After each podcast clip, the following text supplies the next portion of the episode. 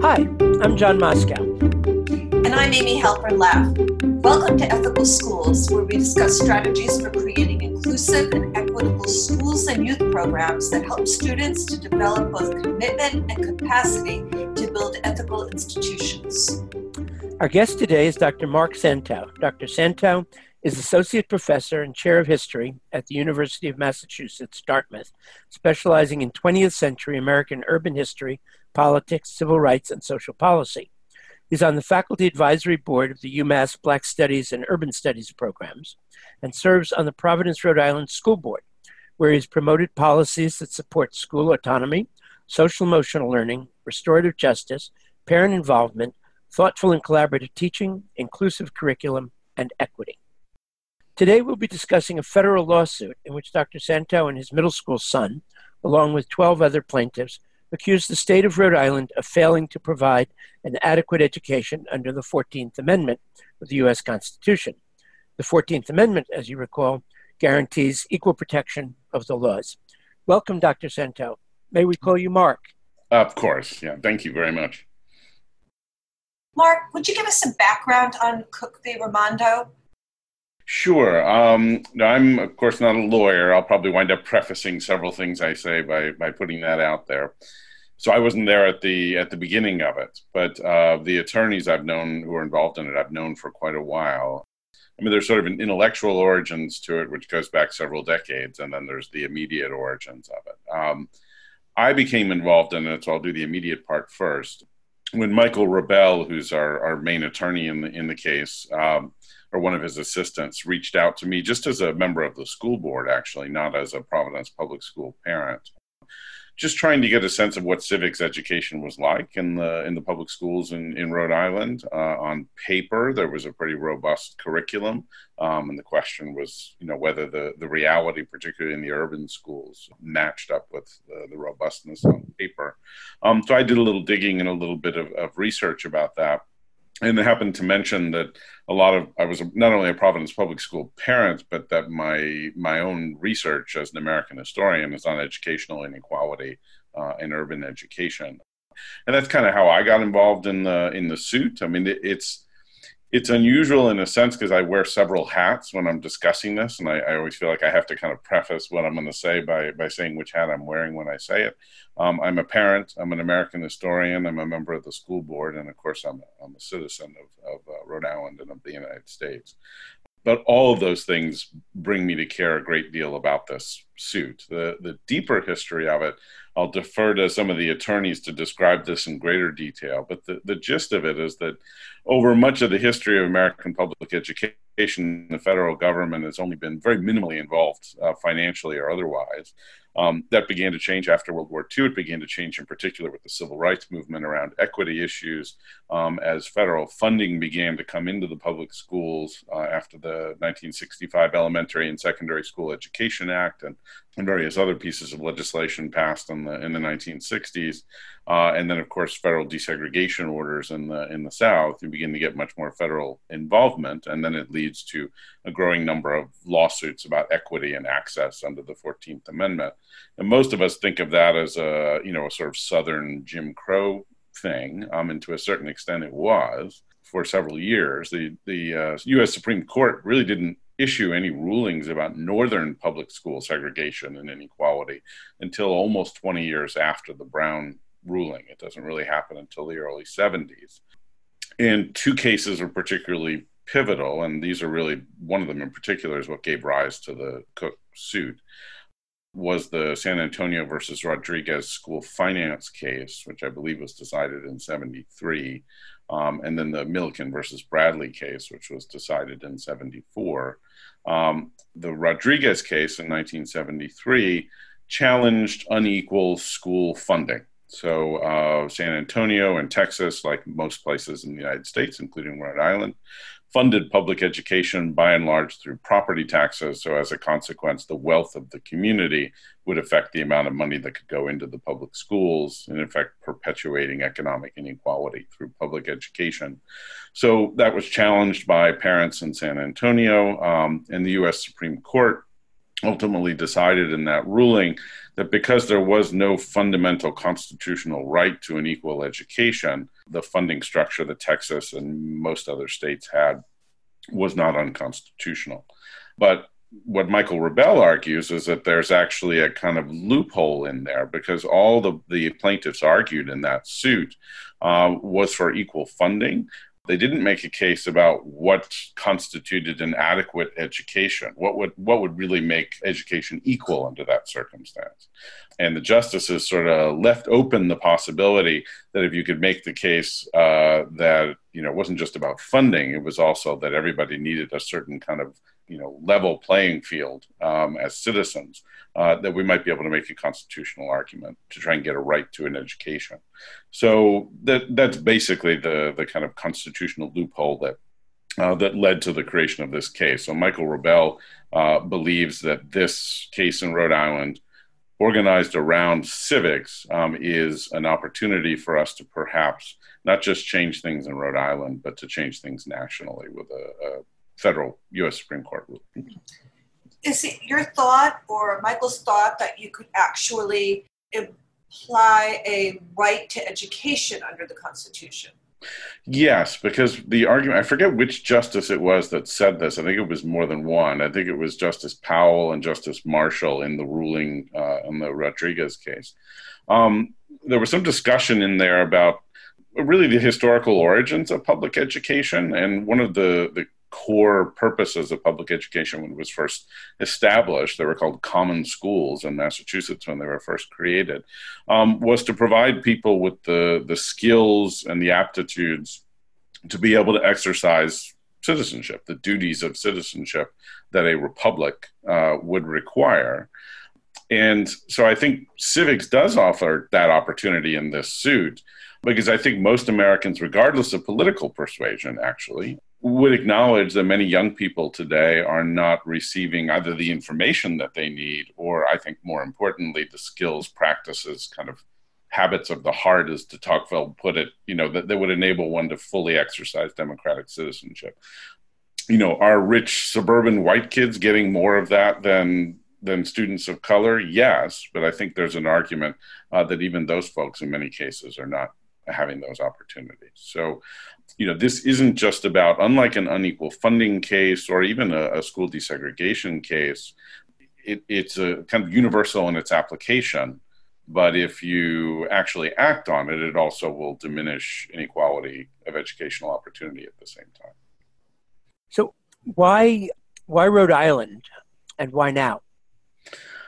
Rhode Island, well, interestingly enough, the educational politics in Rhode Island have shifted drastically since the suit was launched, which I can get into later on if you like. We're facing a state takeover of the Providence public schools at the moment. So, you know, the politics have changed here. But I believe the reason why Rhode Island was picked initially is because on paper, in terms of regulations, the Rhode Island Department of Education has a pretty robust social studies curriculum. But there is no social studies director employed by RIDE. The office has been empty. The job has been empty, I believe, for several years. There's no assessment or accountability around civics or government or American history, for that matter. There's no professional development along those lines. The state has essentially made no attempt whatsoever to fund or support civics education anywhere in the state. You know, the situation is most dire in our urban areas, where we don't have the resources to sort of backfill what the state doesn't, you know, provide. So I believe Rhode Island was picked because there's a commitment on paper by the people of the state to the importance of civics education, but there's no follow through. Now, I'm not a lawyer, but I know that that's a pretty good sort of way, you know, when we need to make a government or a group of people keep a promise is to sue them to keep their promise. So, so that's the rationale for it. Now, you mentioned both cases around funding inequality, and also that there may be a loophole around civics. My understanding is that that the suit is actually asserting 2 points.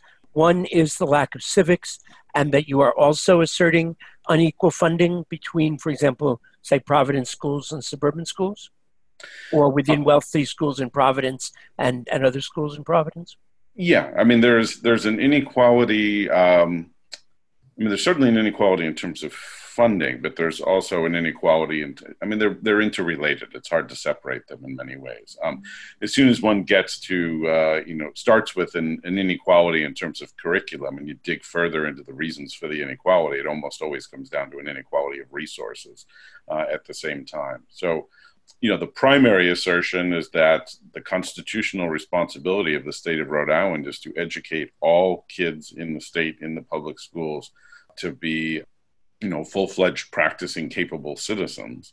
We are not doing that. And in particular, we are not doing that for our students of color and students living in poverty. And, that is in part because of unequal funding. Several people have attempted to bring lawsuits under state law in Rhode Island to challenge our school financing inequalities. And the Rhode Island Supreme Court has essentially kind of punted on the issue both times. They kicked it back to the state legislature and said the legislature has to act on this. And our legislature has not, which is why they are part of who we're suing in the suit. As an educator, what type of civics curriculum would you like to see in the Rhode Island schools?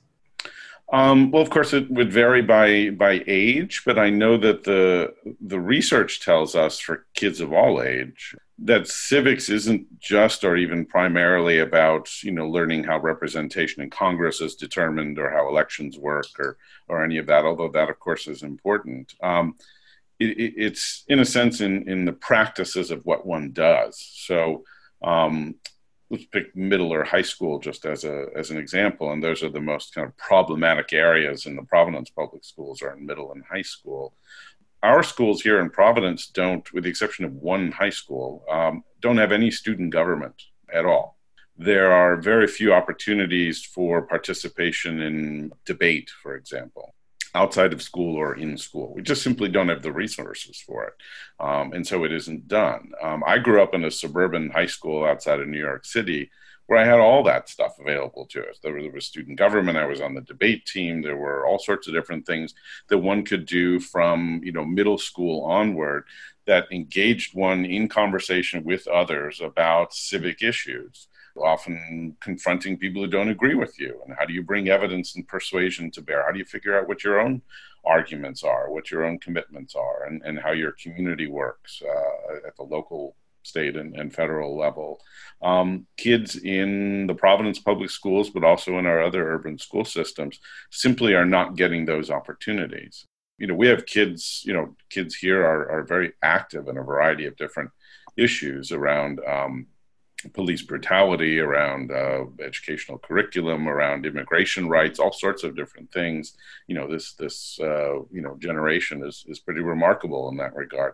They're educating themselves on civics, or trying to, including the kids who are plaintiffs to this suit, with no help from the grown-ups. So, so I when I think of what a civics education would look like, certainly it involves, learning the things that one needs to learn in a government class or a history class, and having repeated exposure to those things, and having the system value those disciplines. At present, we really only value what we test, it seems, and we don't test that stuff, but also really providing opportunities for discourse, discussion, inside school, outside school. And one can do that with younger kids as well. I mean, my elementary school, however many years ago that was, we had, I seem to remember having class elections and that sort of thing in third grade. We followed presidential elections and discussed them in class. Does that happen now? Sure, anecdotally with some teachers perhaps, but not in any kind of systemic way. If you don't put resources to it, if you don't hold adults accountable for doing it, kids get the message pretty quickly about what's important and what's not. In our work, we focus specifically a lot on ethics, and we look to John Dewey a lot in terms of background. And last year, the New York State Education Department said in setting out social-emotional learning guidelines that they saw ethical decision-making as one of their goals. What role do you think that ethics or ethical decision making can play in a civics curriculum? Well, I would think it would be integral to it because, I mean, part of the challenge of being a democratic citizen is trying to balance your own immediate self-interest with a larger community interest. And seeing those two things as distinct, that's one part of it. But another part of it is becoming aware at a fairly young age that, you know, one has a kind of private self and a public self in a way. And that in that role as a public self, you sometimes act differently, right? I mean, you're trying to be understood and to understand what other people have to say. You try and find common ground with others. You express your own interests and beliefs, but you also need to listen and take into account, you know, those of others. You know, I mean, it's a long time since I read John Dewey, but I certainly do remember that, you know, the practice of being a democratic citizen is also the practice of being a good person. I mean, Aristotle said that too, I guess. But, you know, in order to do one, you kind of have to do the other. Or to put it somewhat differently, democracies properly function and, you know, lead to the more ethical behavior by human beings because you're forced to take into account the good of others. So when I'm thinking of first and second graders, what does that look like? I mean, they're little political philosophers trying to work all that out all the time in their play and everything else. So if we could be more conscious of that, you know, in the schools. I mean, of course, what's so difficult, as soon as you bring up ethics and right and wrong, everybody polarizes and just assumes schools should be value neutral somehow. And you know, I don't believe in a democracy. I mean, there are certain things schools should be value neutral about, but part of what a public education system and a democracy is about perpetuating the democracy and enabling American citizens to self-govern. And that's not value neutral. It's picking a system and trying to build a school system around it. That's a great quick summary of the role of ethics in civics. That's really powerful. I wanted to go back for a moment to the court case. So as a historian, as well as a plaintiff, why do you think the federal courts have been so resistant to accepting an adequate education as a constitutional right? I mean, there are kind of good constitutional reasons for being hesitant. There's no language in the federal constitution about public education. So, you know, we have a federal system in which, you know, we, regardless of judicial philosophy, we tend to defer often to state or local control. And since education's not mentioned at all in the U.S. Constitution. It is mentioned in most state constitutions.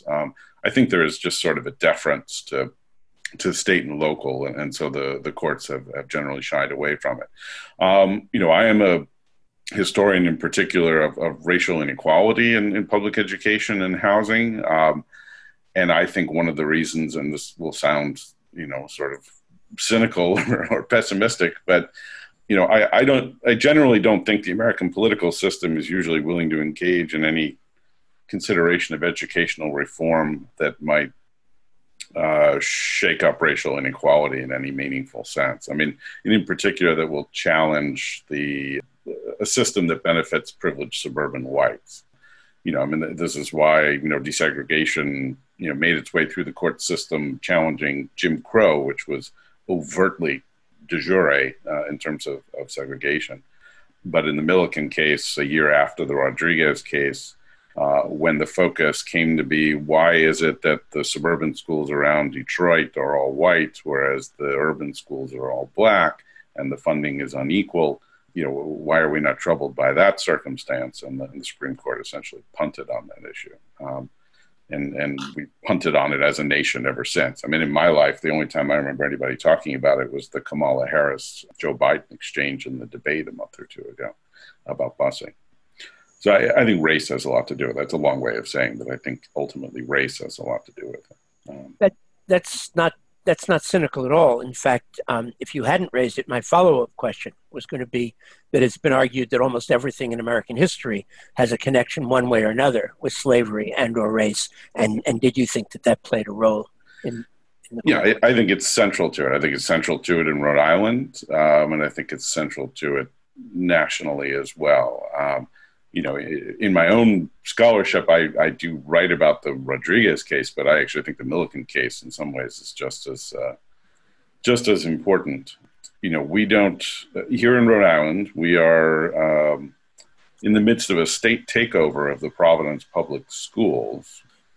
And I don't know how that's going to play out, but all the different ideas that are talked about what the state of Rhode Island might do if it was fully in control of the public schools of Providence. One thing that isn't talked about at all is racial or economic integration across lines of city, suburb, as well as race and class. It's not on the table. It should be on the table because there's plenty of evidence that it works. I mean, there's a new book by Harvard economist Rucker Johnson that essentially lays out this pretty detailed empirical case that racial integration works.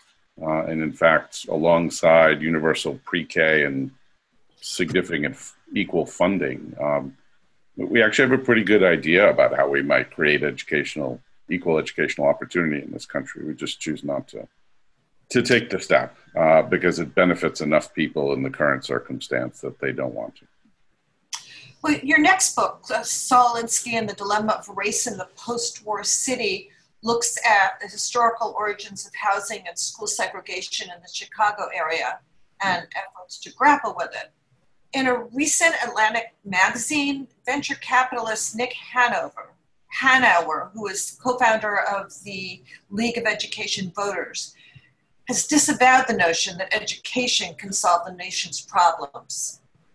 He says, and I quote, "We should do everything we can to improve our public schools, but our education system can't compensate for the ways our economic system is failing Americans. Even the most thoughtful and well-intentioned school reform program can't improve educational outcomes if it ignores the single greatest driver of student achievement, household income." Do you agree? It's a provocative piece. I'm still trying to figure out how much I agree with it. And how much I don't. It's not a new argument. I mean, the James Coleman's report on public education 53 years ago made the same argument, if I remember correctly. It was essentially that the economic background of the parents more or less determines the educational success of the student. Now, of course, the whole historical structural context around why one gets that result, you know, Coleman didn't talk about that much, and I don't recall it being talked about much in that article in the Atlantic recently either. Education could make an enormous difference if we could find ways of creating educational equal opportunity in all the spheres that affect it. I mean, we have racial segregation, we have economic segregation, we have a large percentage of students of color who are poor living in high poverty neighborhoods going to high poverty schools.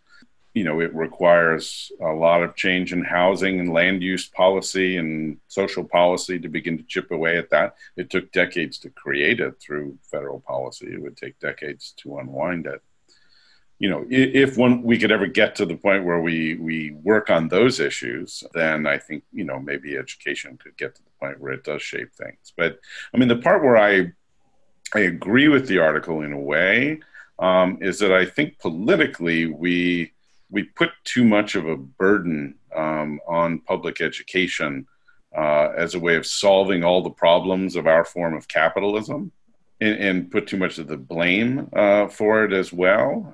And in that sense, I think he's right. I mean, we'd be better off with, you know, social democratic labor policy, you know, than thinking that we can somehow make our current economic system more equal by making our educational system more equal. And in that sense, I think he's right. Thank you. Is there anything that you'd like to add that we haven't asked about? I mean, just getting back to the lawsuit, I mean, I kind of said this before, but I think a curriculum that in many ways is informed not just in history or social studies or even, you know, English or English language arts by civics, but an entire curriculum that's informed by civics, I think can be transformational. I mean, I'm hoping that our lawsuit, particularly because Rhode Island now is looking at some really fundamental questions about education and educational inequality, that civics can be truly transformational as a way of thinking about how we educate our children and what the purpose of public education is from the get-go. Because it seems to me to reinforce all the things I've learned as a teacher and a professor and a parent that actually work really well in the classroom, which is not having the teacher or the professor stand at the front of the room, you know, dumping information into the students and then asking them to regurgitate it on the test, but rather, as Dewey wrote about a long time ago, by engaging the students in actual, practice, in discussion, and thinking through the public meanings of the things that they're looking at. I also think our democracy is at a kind of crisis point. You asked me a question a while back about why now for this lawsuit, and some of the reason for why now is specific to Rhode Island. But I think our democracy is in a pretty fundamental crisis of legitimacy at the moment. I mean, we're seeing a rollback on voting rights. We're seeing lines drawn between who belongs to the polity and who doesn't, that are more restrictive than we've seen in my lifetime. We have one of the two major political parties that seems to see its self-interest in disenfranchisement. I don't think civics is a partisan issue, but I think without civics, we're all in a lot of trouble. Speaking to that, and to the fact that you said that Rhode Island in particular is facing some fundamental questions, when Mike Rebell and other people organized the Campaign for Fiscal Equity, which was the New York State case, they did a lot of public organizing around it. They held hearings around the state and so forth.